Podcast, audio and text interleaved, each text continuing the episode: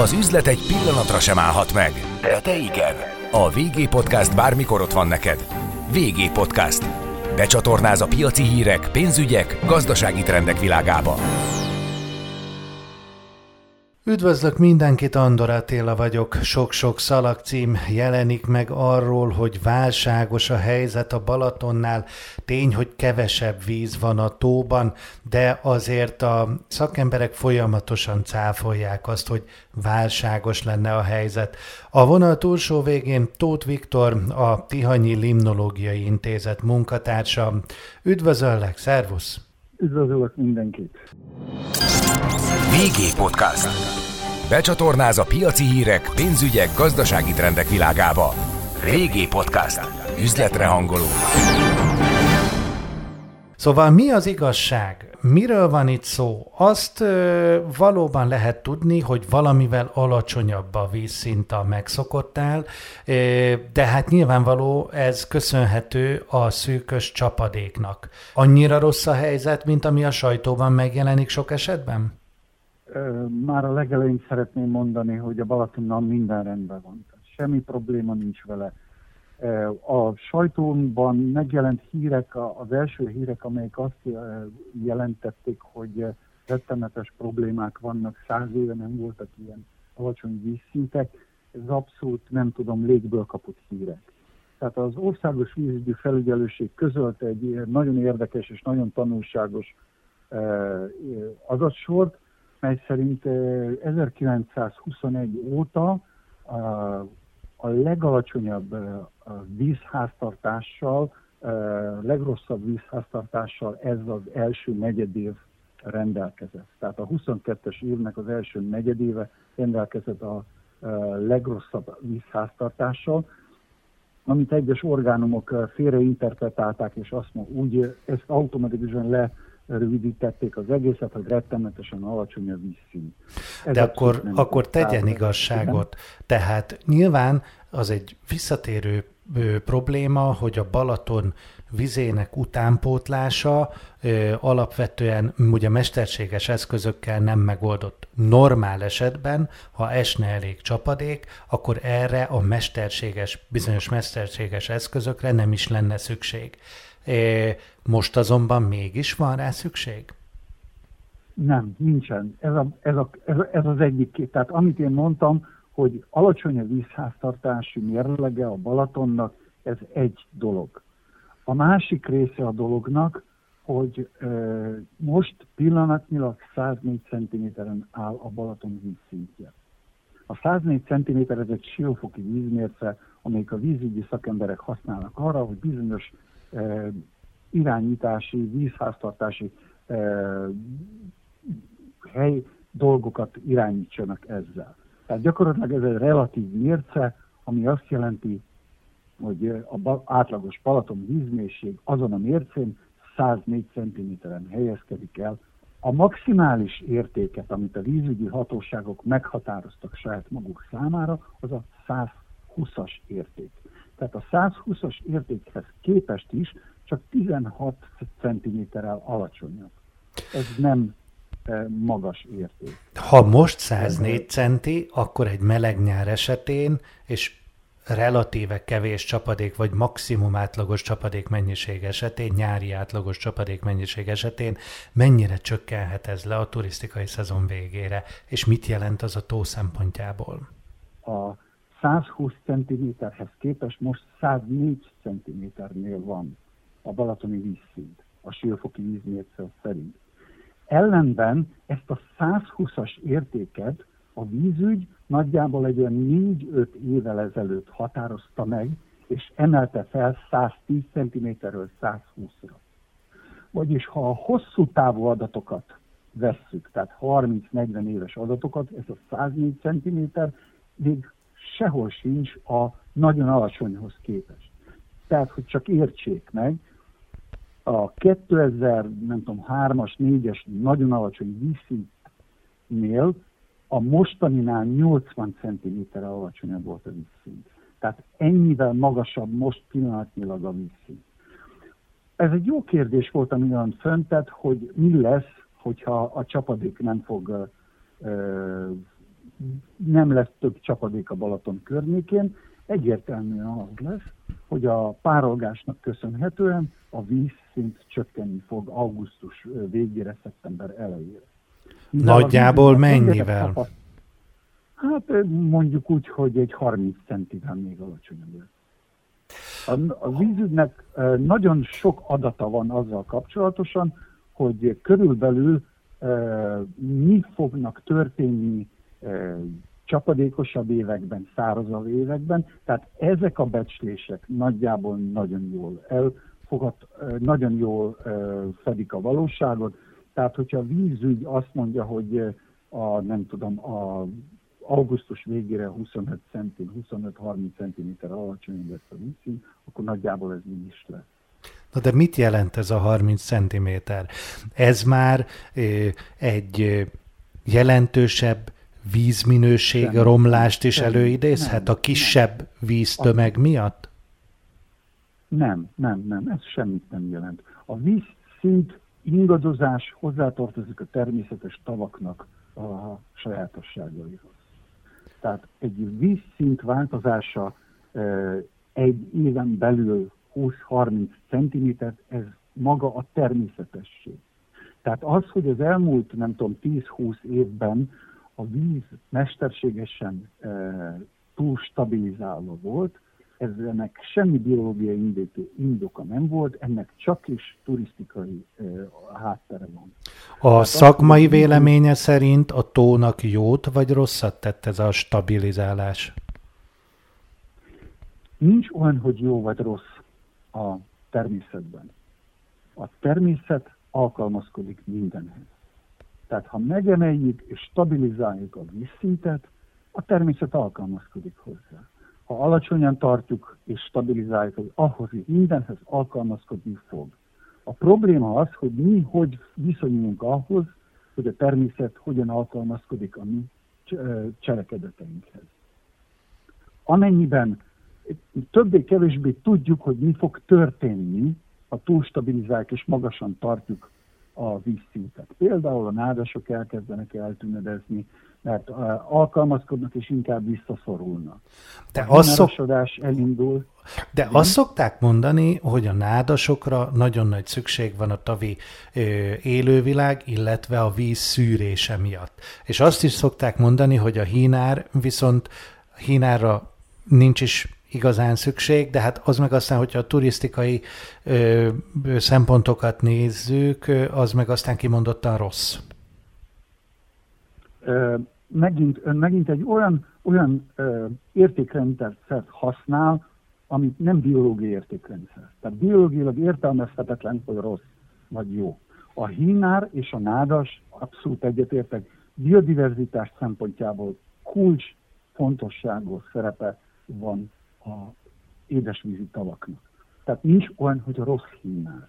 A hínár kimondottan nagyon jó, mert olyan fajok köthetőek a hínárhoz, amelyek mindenképpen hozzájárulnak a tó ökoszisztémájának a tökéletes működéséhez. Tehát hínár nélkül egy tóban felborulna az ökoszisztéma teljesen, és egy rossz állapotú, emberi szempontból rossz állapotú algás, algásodó, eutróf környezet létesülne. Abban abszolút egyetértek, hogy egy túl magas tartott vízszint következtében a nádasoknak a mennyisége csökkenni fog, ami nem optimális az ökoszisztéma működésével szempontjából, de ez egy reakció. Ez egy reakció arra, hogy mi fog történni, ha túlstabilizáljuk és magasra emeljük a vízszintet.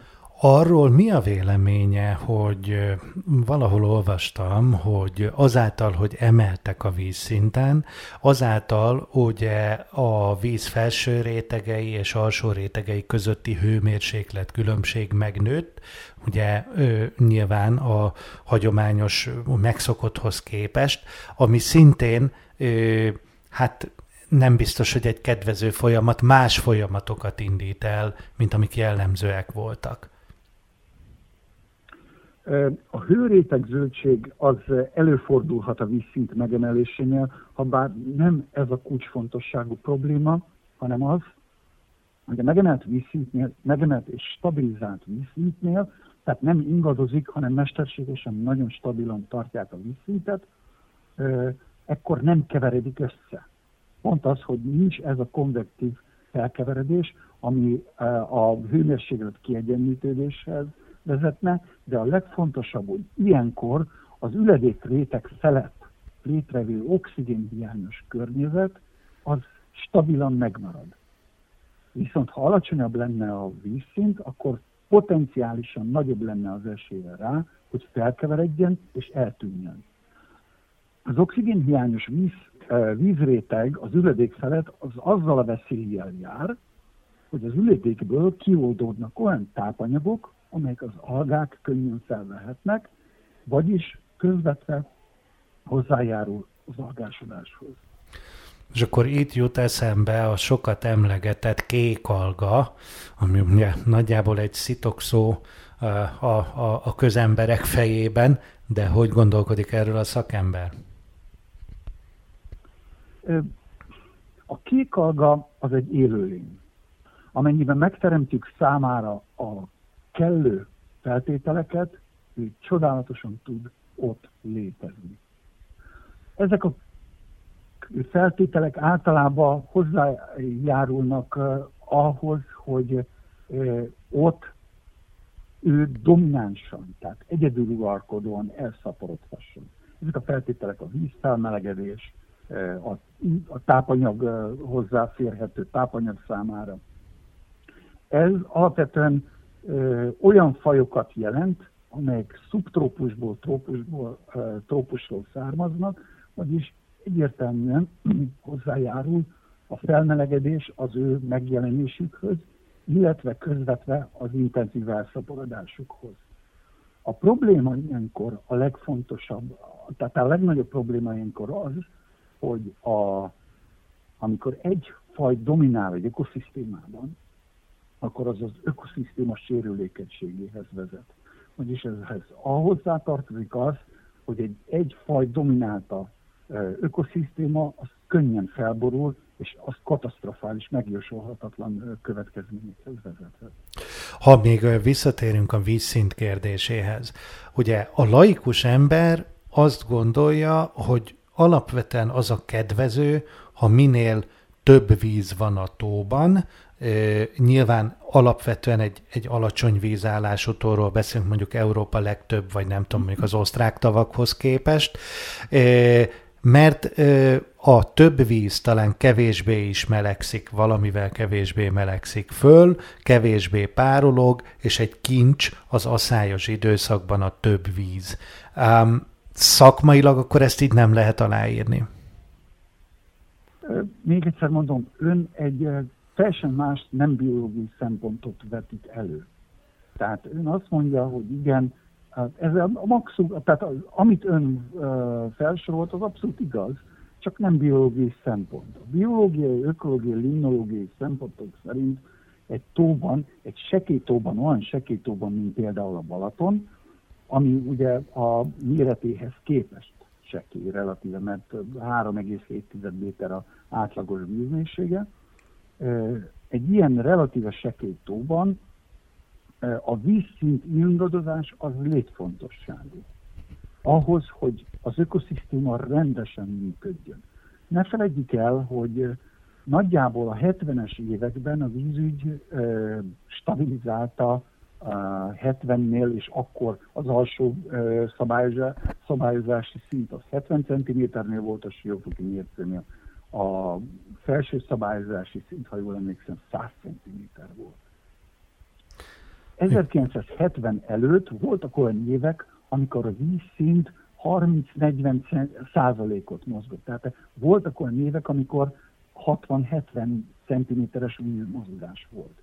Az elmúlt 20 évben ezzel nem 10 százalék alatt volt, tehát ilyen 20 centiméter környékén volt a vízszint mozgás. Az egyik, tehát a 70-es évek előtti, az inkább közelíti a természetes vízszint ingadozást, a természetes állapotú tavaknál, ellenben azzal az állapottal, ami mondjuk az, el, az elmúlt 20-30 évben figyelhető még. És milyen a tó vízminősége? Ugye, ha visszaemlékszem, az én gyerekkoromban, most ez nyilván megint egy, egy szubjektív megítélés, sokkal szennyezettebbnek tűnt a víz, mint az elmúlt ö, ö, ö, időszakban. Itt lehet talán racionális magyarázatokat is találni. Nagyon sokat fejlesztették a Balaton környéki szennyvízhálózatot, az alából nem kerül bele annyi szennyező anyag, stb. stb. De most, így tavasszal, koranyáron, a szezon előtt mit lehet mondani? Abszolút igaz, amit ön mondott. Tehát gyakorlatilag a 60-as évek végére, 70-es évek elejére ugye a mezőgazdasági mezőgazdaságból származó szervetlen tápanyagok azok bejutottak a tóba, és ezek eredményezték a 70-es évek nagy algavirágzásait. Erre reagálva az akkori vízügyi hatóságok, a Limnológiai Intézetnek a segítségével, illetve a magyar, akkori magyar kormánynak a pénzügyi támogatásával egyrészt megépítették a balatoni vízvédelmi rendszert, ami hivatalosan a kis balatoni vízvédelmi rendszert, nevet viseli, ami egy tórendszer, illetve a tórendszer mögötti lévő mocsaras terület, nádasos területet jelenti. E, ugye meg Zalegerszegen e, modernizálták a szennyvíztisztító rendszereket, illetve a Balaton környéki e, városoknak, falvaknak a szennyvízrendszerét kivezették a vízgyűjtő területen kívülre. Ez a három intézkedés vezetett ahhoz, hogy nagyjából a 90-es évek közepére a természet visszavette azt az állapotot, amit mondjuk a 60-as években figyelhettünk meg. Tehát nem volt, tehát a 90-es évek második felére. És ez egészen 2019-ig így volt. És 2009-ben történt egy olyan esemény sorozat, amit a kutatók nem tudtak hová tenni, ennek megfelelően kénytelenek voltak felépíteni egy új modellt, egy új elméletet, és most várjuk e, ezektől az évektől, tehát mostanára sikerült ezt az elméletet felépíteni, és most várjuk, hogy esetleg ebbe az évben, vagy a jövő évben hogy fog válaszolni azokra a környezeti tényezők változására a, a Balaton, amelyik most jól tapasztalhatóak. Tehát az alacsonyabb vízszintre, a feltételezhetően a magasabb vízhőmérsékletre, és amennyiben ezek a változások alátámasztják, vagy megcáfolják a 2009-es eseményre felépített elméletet, mi meg tudjuk azt mondani, hogy ez most egy kirívó esemény volt, vagy egy tendencia kezdete. De mire gondol, mire gondol, mi történt akkor?